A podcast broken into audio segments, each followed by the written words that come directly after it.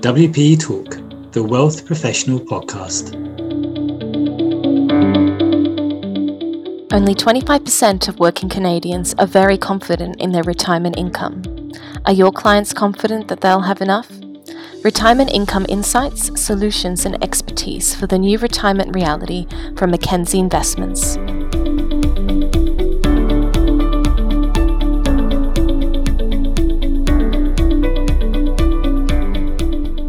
Hello, everyone, and welcome to the latest edition of WP Talk. I'm your host, James Burton, Managing Editor of Wealth Professional Canada. For this episode, it's my pleasure to welcome Josue Dubon, Wealth Mentor at Design Wealth, Victoria, British Columbia.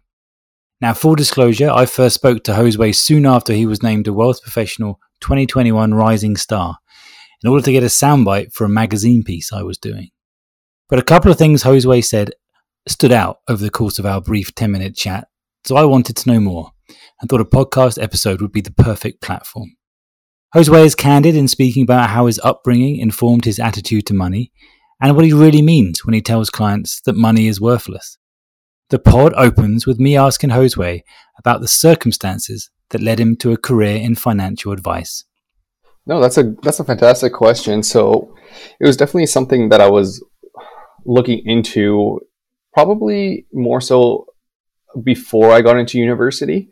Um, obviously, I didn't know too much then, but um, I, I, started looking at the the demographic, we'll say, and I thought, well, it looks like I have to be older to probably be in that in that space.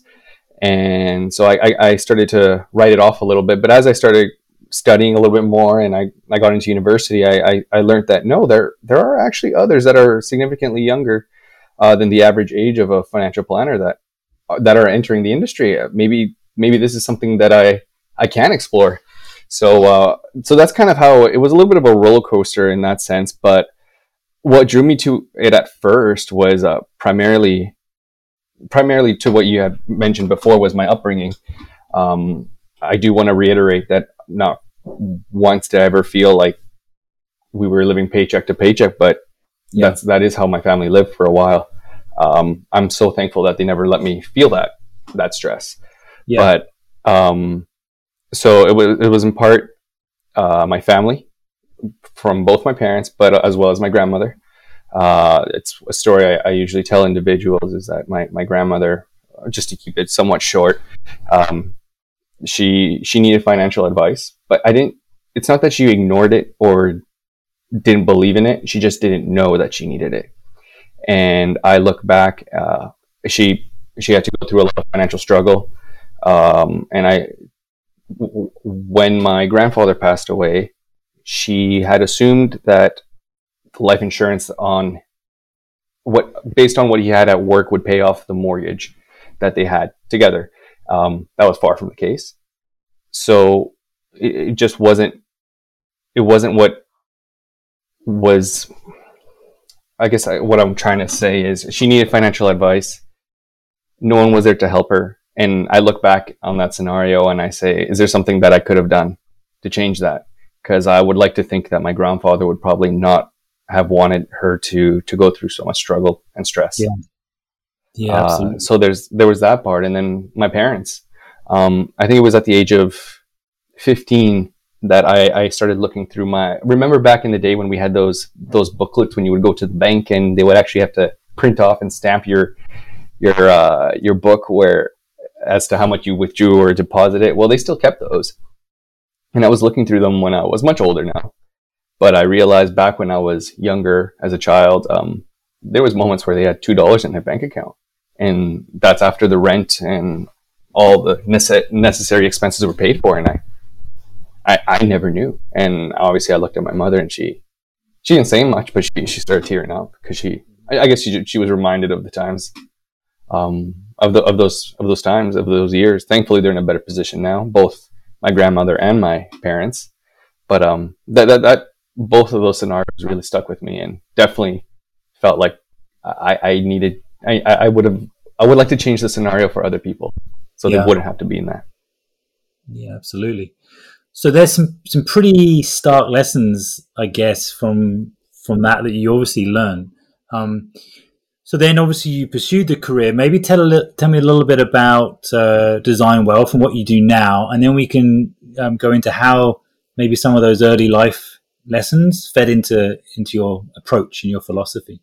Yeah, absolutely. So I was I was fortunate to start at a at a firm. So I'm originally from Winnipeg, so I started at a firm there, at a boutique firm, and they were they were absolutely fantastic individuals. Uh, I can't speak in highly and they're so highly um, re- regarded as professionals in the city.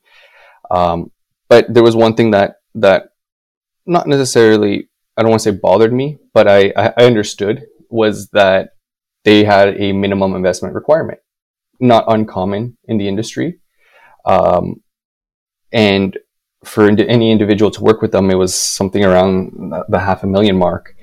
And as much as I understood hey, that's our source of revenue. That's how we make money. I completely got it. The reason, looking back, and the reason why I started was to help individuals that needed financial advice but didn't necessarily have the money. So, reality was my own grandmother or my parents wouldn't have been clients of mine. So I, I just started. I asked asked myself, am I really helping the individuals that I'm wanting to help? Uh, not to say that those that have, have half a million, a million plus can't use it. They definitely can use the help, the financial advice. But I could argue that those that don't have that, that have less, probably might need that advice and that help a little bit more. So that's kind of where a lot of, so personally, a lot of where design wealth kind of um, started. Uh, so it wasn't just my idea; it was uh, was myself and my business partner Jared Webb. We both kind of put our heads together and thought, what what could we do um, for this day and age? And when we spoke before, Josue, you, uh, there was a uh, something you said really stood out, and that was um, that that money is worthless. Obviously, it, it, needs a bit more context, but, um, yeah. but I mean, when you said that, uh, my ears pricked up. But I mean, what did you mean by that, and, and how does that how does that inform how you work with clients? No, absolutely. You, for what it's worth, a lot of individuals that come sit with me and I say that they're like, "What? This is the guy I'm supposed to trust with my money? He's telling me it's worthless."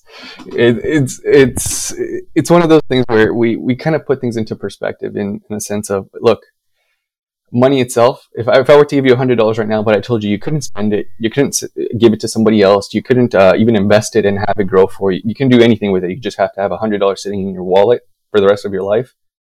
What good is that? It doesn't really do much for anyone. So, but what that really says is what we're really trying to say is, look, money is worthless. It's what money can provide to us that we really care about. So that could be extra time.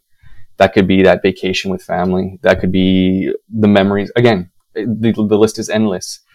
Um, but a part of that is we, we take people through a process here to really find out what it is that individuals care about.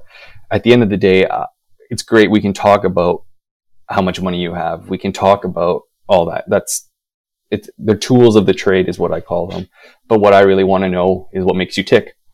Uh, we take people through scenarios where it purposely pulls out what individuals care about.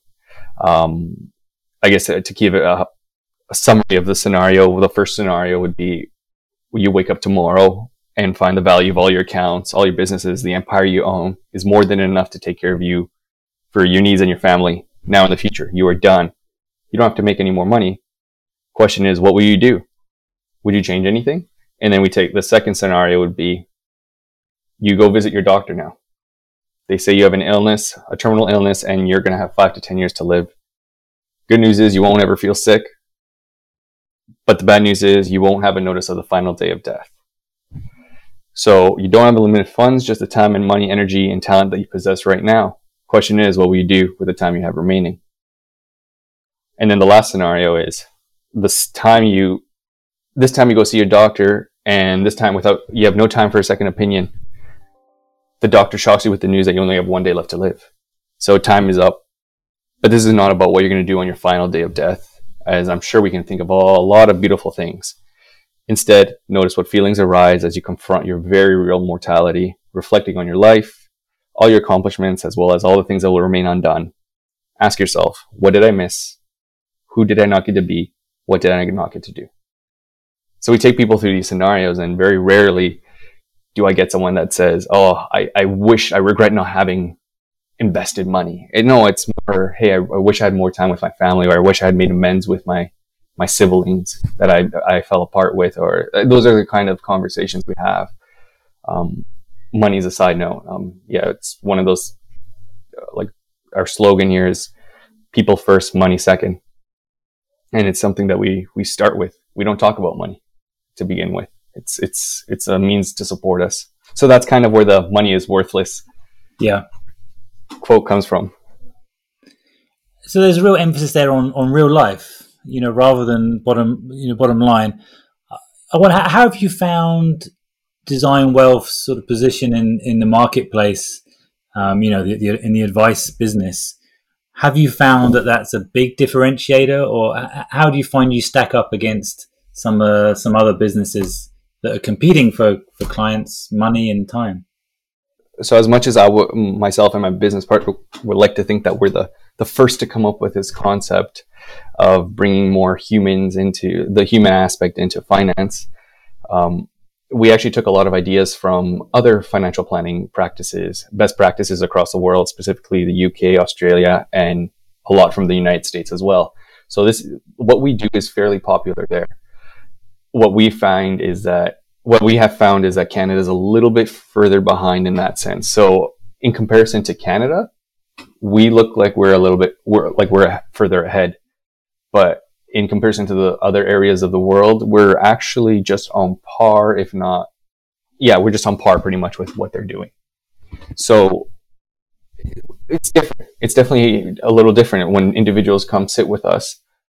They're like, "Oh, I've this is not what I was expecting, but I'm glad that I got what I got." So, or I, that you you ha- you provide that service that you have. So it, it's it's obviously a very good response for the most part. And as a result, a lot of people have been able to join us on the journey and they're, they're, they're loving it uh, mm-hmm. as, as what we know so far. So tell me a bit, a bit about uh, the company, you know, maybe how, and how successful it's been so far. You know, I mean, you know, what's the AUM? How many clients do you have? Give me a, give me a flavor of, of the size, I guess, first of all, and how you've grown. But then also, how, how do you, how do you how do you make money? I mean, what's what's your fee structure, which is always a big question um, in the in the industry. Yeah, absolutely. So there's that's a lot of people ask. Well, if you work with individuals that don't have money, even in debt, and and they come to you for help, and you spend on average we spend about what we find is 20 to 50 hours per client over the year. How do you make money? And so what we have done, and we have we're very fortunate that Design Wealth is built on the shoulders of Fernhill Financial, which is our dealership. So we are our own dealership, allow which gives us a lot of flexibility in that sense. Um, so Design Wealth is based on 1.25% of your household income. So if a couple is making, let's say, uh, $100,000 combined, so $50,000 each, which is not a crazy amount, it's pretty average $100,000 combined, it, their fee would probably be around the 100 and, oh, well, $102. 102 plus tax. So it would be around there per month. It's an annual annual fee billed monthly, and that's all factored in because a part of the process is cash flow management. So that's all factored into that as well. So that's how we charge people because at the end of the day, what we provide is more financial planning and financial advice. Yeah. And it's separating the financial advice from the financial tools. Most people come to, most advisors will probably say something similar in the sense of, oh, um, people come to me because they want to see investments. Oh, I want to start investing money, or I want to buy insurance, or something along the lines of that. It would almost be similar to going to see your doctor and say, um, I want to buy, uh, give me this prescription. I'm looking for this certain prescription because they approach us based on how we're licensed, not how we're educated. The di- there's a difference between the two. So, whereas I, I go to a doctor to say, hey, I'm feeling something hurts. Could you could you give me some advice as to how to how to treat it better? If that's prescription, if that's a prescription, so be it. But if it's not, what can I do?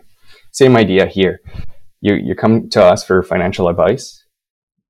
We don't resort to investments or insurance as um, as a first tool. Some individuals don't have any investments or insurance simply because it doesn't make sense for them.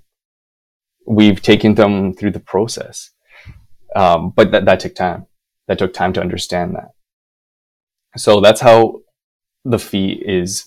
The fee is based on 1.25% of household income, and that's for the financial advice um, given. And it's one of those, we've been fortunate enough to, for the individuals that have come in, we have about an 80% closing rate. So it's definitely been very receptive among individuals that have heard and enjoy and see a lot of value in it.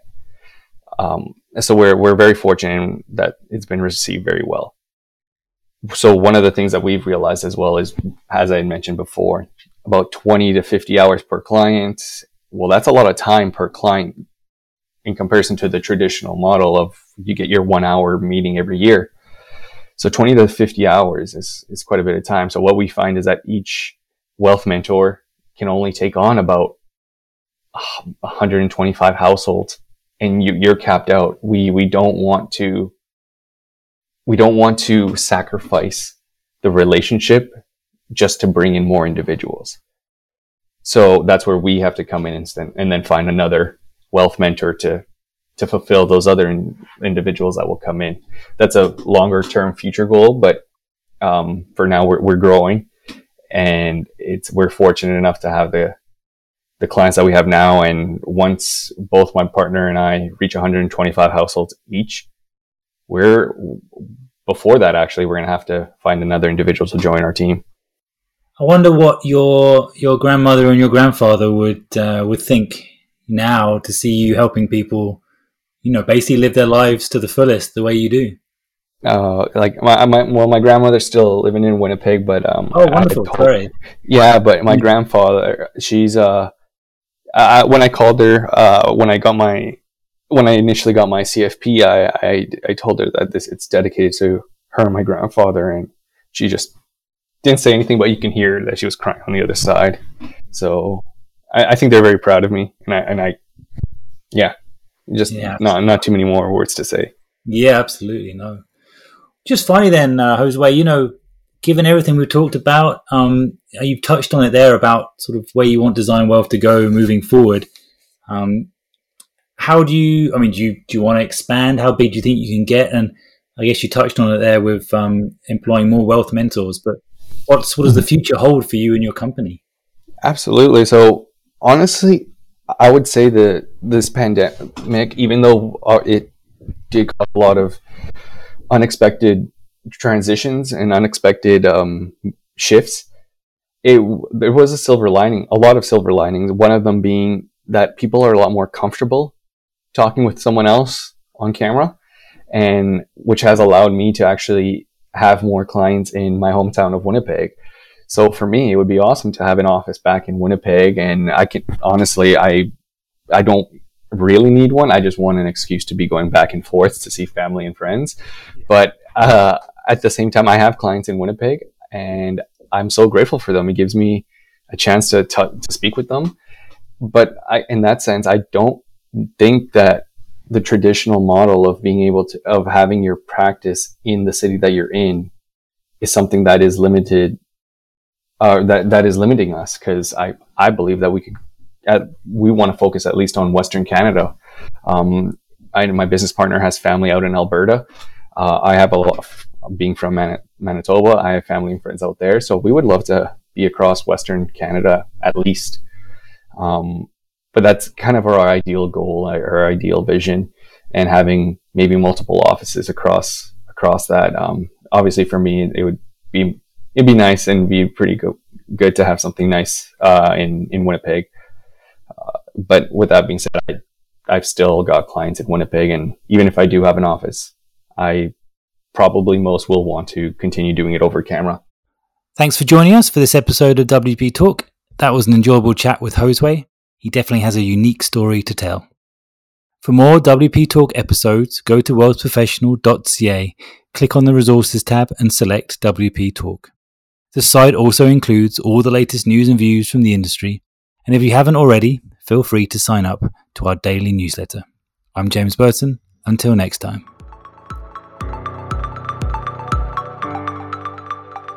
Thank you for listening to this episode of WP Talk. For more on retirement income insights, solutions, and expertise for the new retirement reality, visit MackenzieInvestments.com. That's MackenzieInvestments.com for more. For the latest episodes, be sure to follow us on SoundCloud, Stitcher, and Apple Podcasts.